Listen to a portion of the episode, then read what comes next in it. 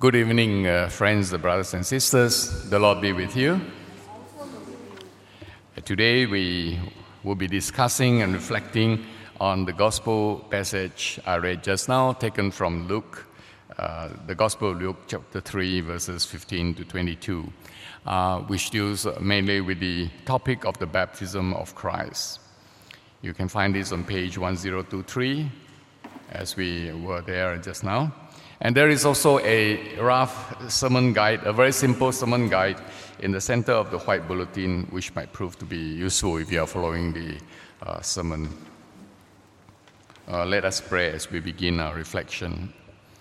Our Heavenly Father, thank you once again for gathering us as a people uh, under your name, and as you open uh, your word to us, uh, we pray for your Spirit to open our hearts to you too, Lord, as you reveal yourself to, to us. And I pray, Father, for your, your guidance of the Holy Spirit, uh, that I will speak the truth and be faithful to your word. In Jesus' name I pray. Amen. Our friends, as we begin our discussion, we have uh, before us, if you can see in your bulletin, we have before us two uh, questions. The first one, John baptism, what was it? And the second one, Jesus, why did he need to be uh, baptized.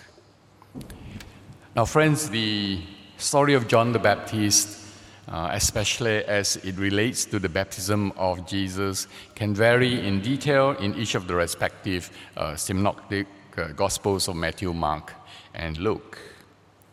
These differences, some people claim, uh, were, were made up of inaccuracies and therefore do not fully represent the truth as it happened during the time. However, for us, these differences can also be taken uh, together to make up a more complete picture of what had happened there, as each of the gospel writers recorded the impressions that matter most to the different sources of information. But we living in the 21st century, we have the luxury of having these three gospels that we can spread out in front of us and that we can compare and contrast. In fact, using the powerful uh, PCs that we have now, we could probably be able to do a, a, a electronic comparison and we can see where the gaps are in each of the gospels and fill in the gaps and therefore build up a total picture of the baptism story. But if you were a Jew living in the first century Palestine, you would not have had the luxury of reading these three uh, separate accounts and having the luxury to compare them and put them together into a more complete picture.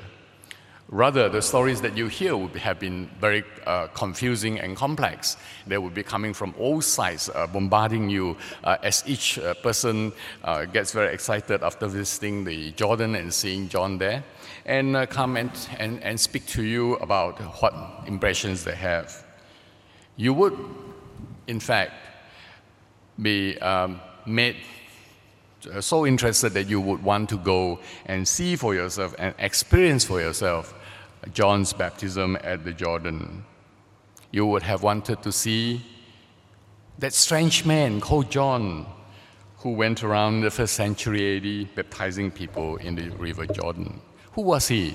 What was he doing? Uh, so, what was ba- John's baptism all about? Now, if you turn with me, we'll try to answer that question. You will try to answer that question. If you turn with me to uh, chapter 3, to the very beginning uh, on the previous page, 1022, to verse 1. And you see Luke recording that in the 15th year of the reign of Tiberius Caesar, Pontius Pilate being governor of Judea, and Herod being tetrarch of Galilee, and so on and so forth. A long list of important rulers of the time. Now, they serve to place us at the exact date, more or less, of uh, when John's ministry started. That would be around the year 29 AD. And as we read the end of verse 2, continuing into verse 3, you will see why John was doing it. Why was John doing the baptism?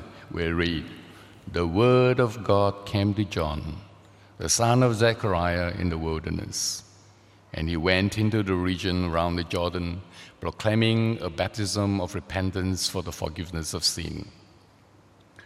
The word of God came to John, and John woke up to the call of God and went into the, the, the wilderness to the river Jordan to uh, baptize people. And his baptism was a baptism of repentance, and yet a baptism of repentance that looked forward, anticipating for the, for the forgiveness of sins. So it seems like we have an answer here to our question what was John's baptism all about?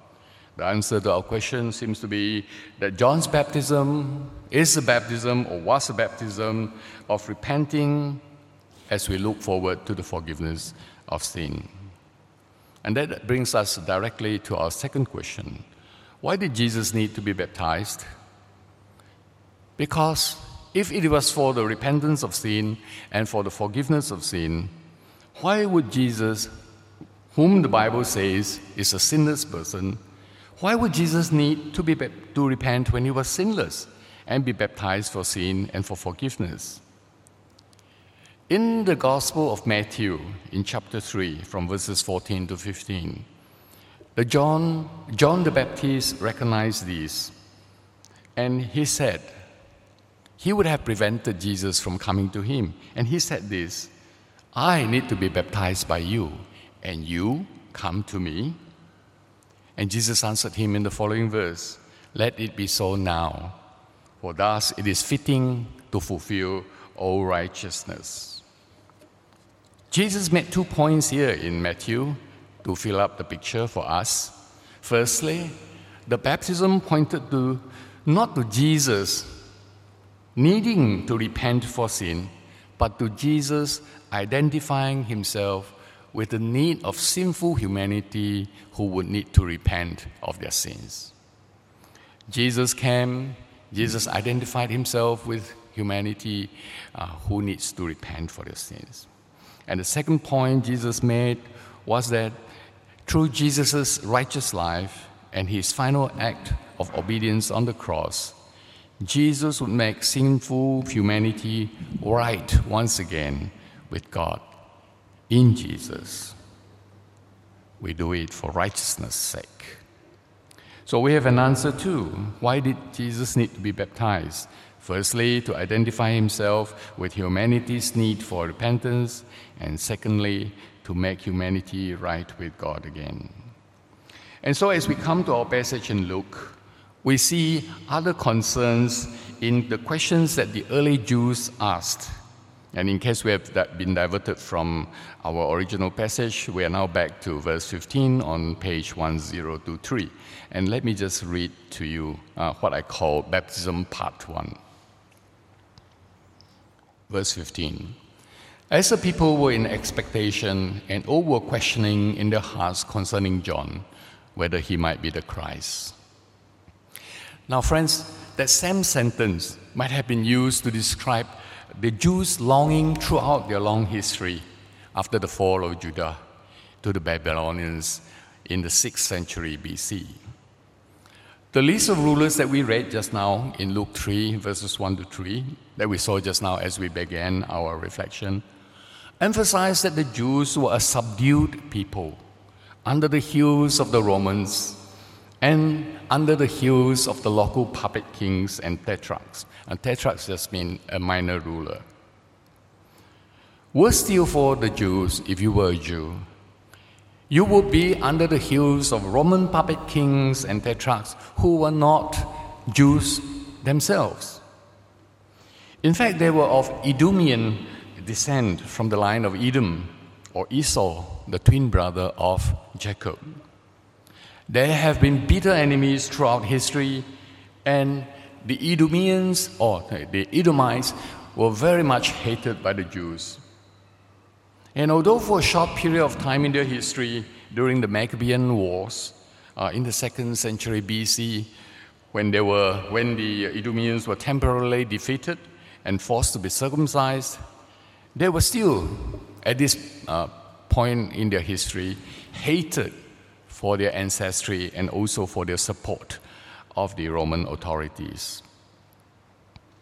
The Jews longed for the fulfillment that have been promised in their historical writings and in their wisdom writings and in their prophetic writings.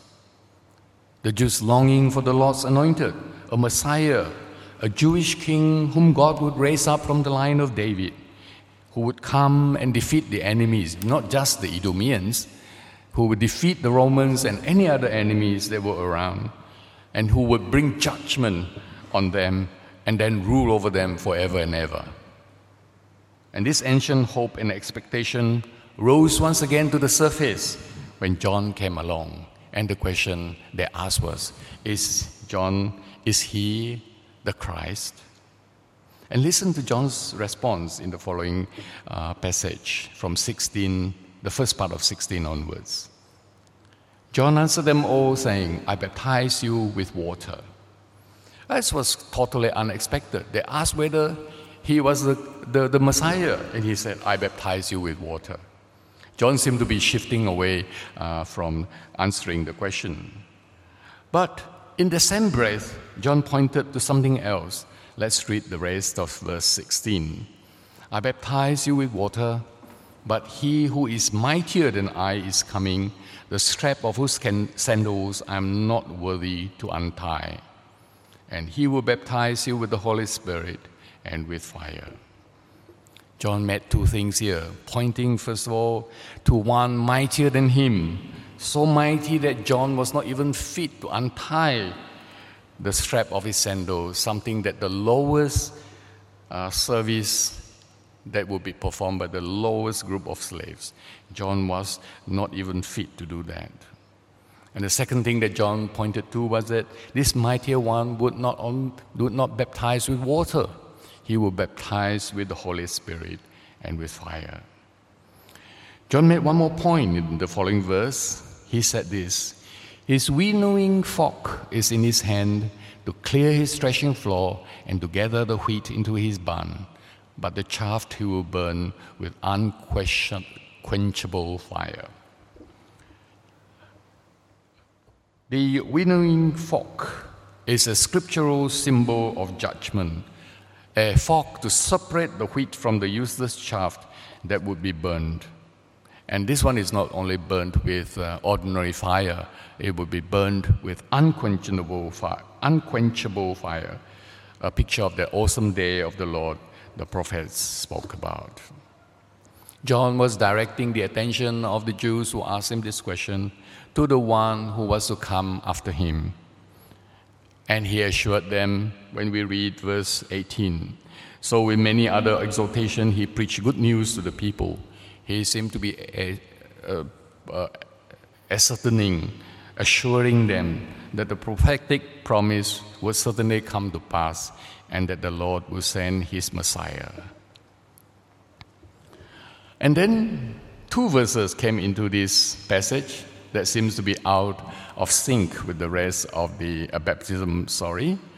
And uh, this I call an interlude where John was imprisoned, uh, verses 19 and 20. Our gospel writer Luke chose to place the imprisonment of John by Herod Antipater here rather than chronologically uh, as the uh, writers of Matthew and Mark did. Let me read to you verse nine, verses 19 to 20. But Herod the Tetrarch, who had been reproved by him, John, for Herodias, his brother's wife, and for all the evil things that Herod had done, added this to them all that he locked up John in prison. The main reason that Luke put this passage in here was that he wanted the focus on John the Baptist to end here. The story of John the Baptist was to end here, and Jesus' story was to begin. Now, this was especially significant when, as we continue to read the last two verses of our passage, in verses 21 and 22, we realize that John's name was not even mentioned even though we know from the other uh, two synoptics, Mark and Matthew, that it was John who baptized Jesus at the Jordan. And we have Luke referring to this also in uh, Acts chapter 10 and also Acts chapter 13. So it's clear that this interlude uh, was done as Luke wanted to take John out of the picture, though later in his uh, gospel, it was going to be mentioned again in chapter 7 when his, John sent his disciples to find out more about Jesus, whether he was the Messiah. And also in chapter 9, when King Herod wondered whether Jesus was the resurrected John whom he had beheaded earlier.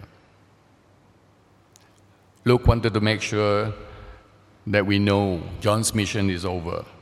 He had pointed people to the mightier one to come, the one who baptized with the Holy Spirit and with fire.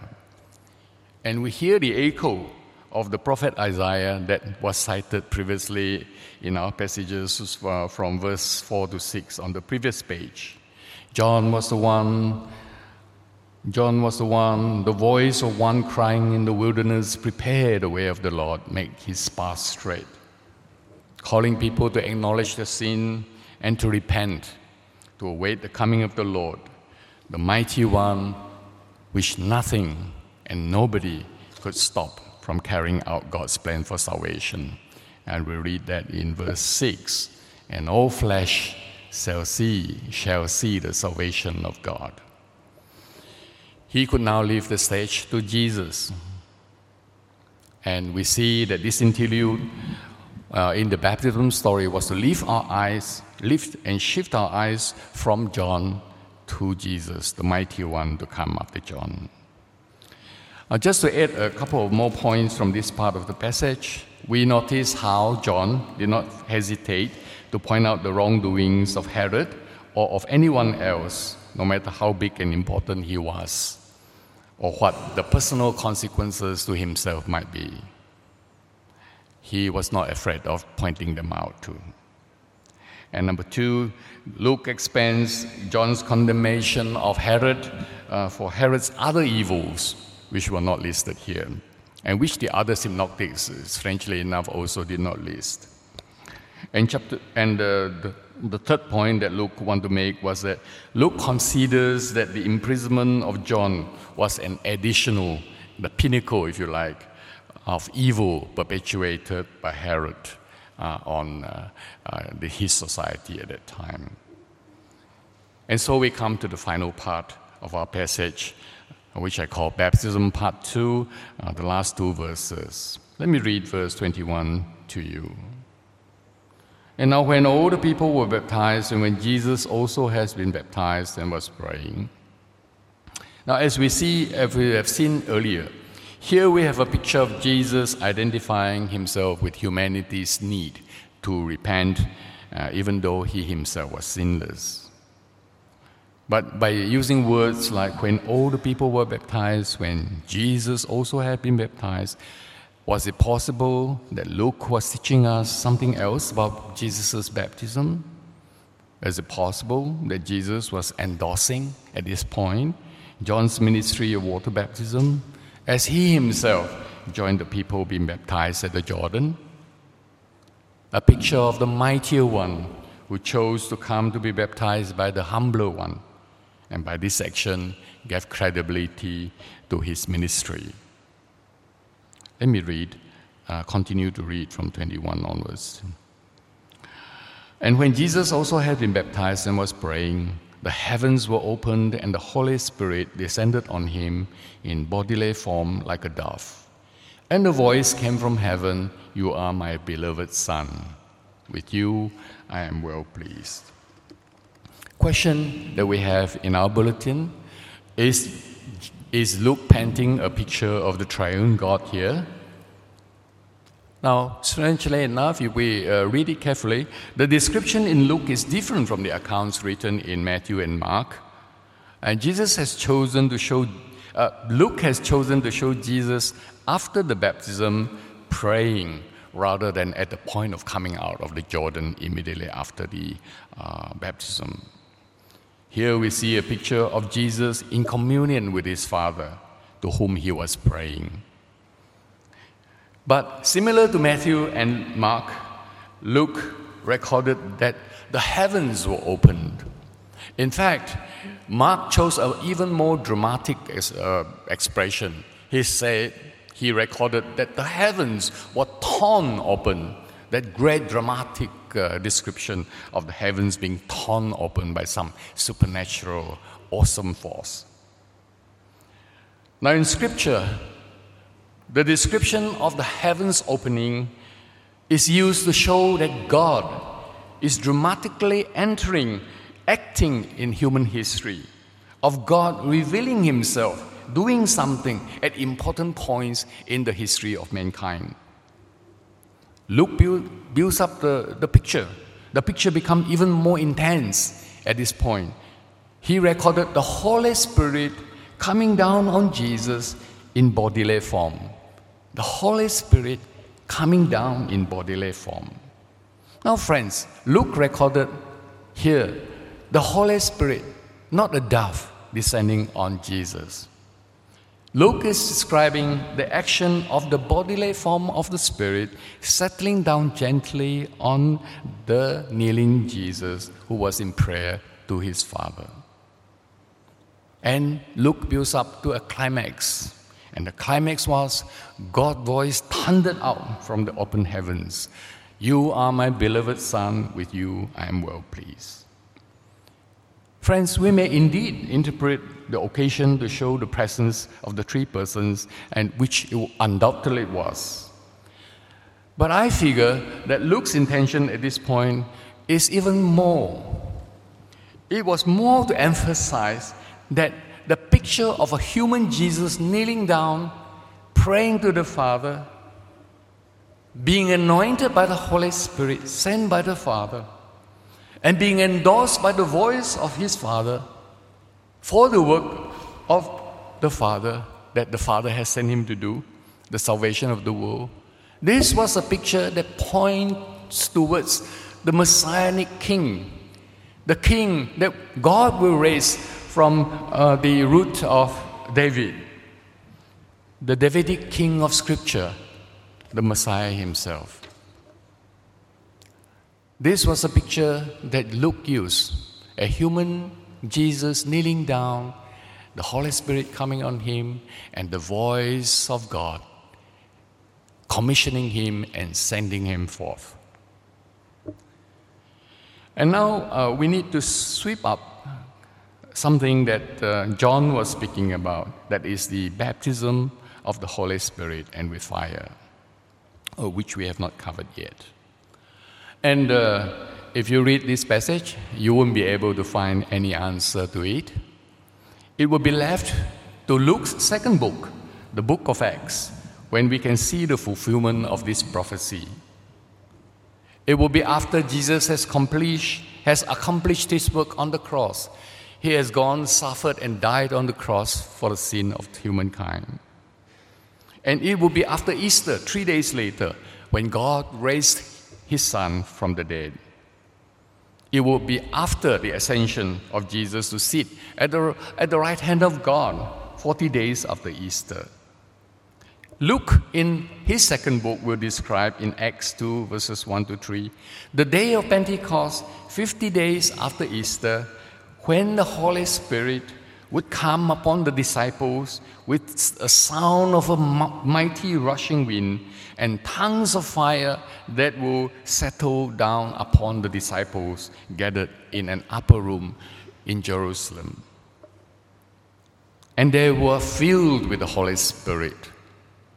And a small, cowering, frightened group of 120 disciples hiding in a locked room in the center of Jerusalem for fear of being exposed as Jesus' people, suddenly, suddenly lost all fear and began to speak without any reserve about the one who had died to save for God a people of his own. These small cowering people have been empowered by the Holy Spirit and has gone forward. And the Bible tells us majority of these people would later be um, martyred, killed for their faith, for trusting in Jesus Christ, for acting as Jesus' disciples. So, in conclusion, friends, today, this evening, we have discussed in some detail John's water baptism, the need of it. We have also heard how John points uh, people away from himself to Jesus, the mighty one who comes after him, who will, baptize, who will baptize with the Holy Spirit and with fire. And we have also reflected on John's own baptism with the Holy Spirit coming in bodily form and settling gently on him as he prays to the Father, and the Father's voice endorsing him, identifying him as the Messiah figure who will lead his people to uh, freedom. And friends, as Anglicans worshiping in an Anglican church, we are especially happy. We are thrilled with the idea of baptism we love to bring our young babies, sometimes our older children, uh, if they have not been baptized when they were younger. We, want, we love to bring our children to church for baptism, are surrounded by as many friends and family members as we can possibly gather at that material point in time. And at St. Mary's, we have an even greater uh, tradition. We have previous congregants or members of our congregation who had uh, moved away, migrated away to faraway places like the US, Canada, uh, Europe, the UK, Australia, who would want to bring their children, their newborn children, back to the church that they originate from for baptism, for water baptism.